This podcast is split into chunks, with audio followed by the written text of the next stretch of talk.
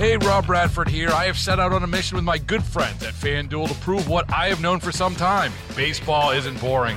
Now I have a daily podcast to prove it with some of the most notable people in the baseball world screaming baseball isn't boring from the mountaintops or at least agreeing to come on our show. Players, managers, GMs, and yes, even the commissioner of baseball, Rob Manfred. It has been a constant wave of baseball's most powerful voices. So join the revolution, subscribe, and soak in Baseball Isn't Boring. Listen on your Audacy app or wherever you get your podcast. You'll be glad you did. San Francisco has an expensive $600 million plan to prevent flooding, but so far, residents say it's not making much of an impact. For more on this, we're joined live on the KCBS RingCentral Newsline by insider Phil Matier.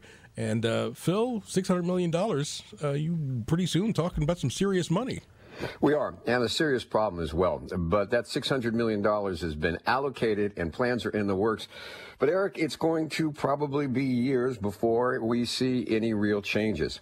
You know, San Francisco is a unique city, and it, sometimes it prides itself on it, and sometimes it curses itself for it. In this case, unlike uh, other West Coast cities that have uh, separate sewage and drainage pipes, uh, San Francisco uh, historically has the same system, and it backs up when you get big rain.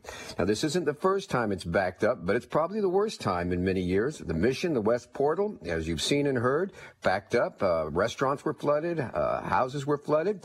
It's an old system, and they're working to replace it. But in typical San Francisco fashion, it's taking a lot longer, in part because, you know, for many, many years, it just wasn't a top priority. What are they spending that 600 million on to prevent the floods? Well, what they're doing is they're replacing and, and, and, working on the pipes and getting the drainage system worked, Margie. Uh, they just tried to bring it up to speed. In the meantime, they're issuing 8,500, you know, sandbags. They're putting up the the water, uh, you know, stay out of the flooded area zones and other barriers.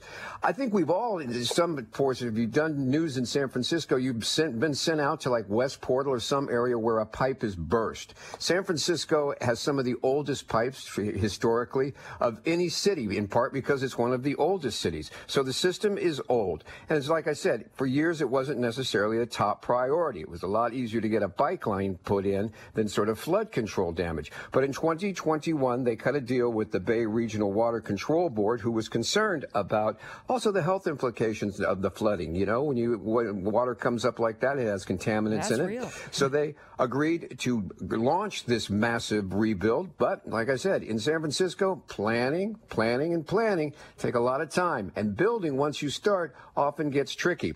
So residents are saying this isn't the first time it's flooded. We should have been more on on top of things. The city's saying it's a lot of the product is climate change, which seems to be the fallback on everything. It's never seen anything like this before.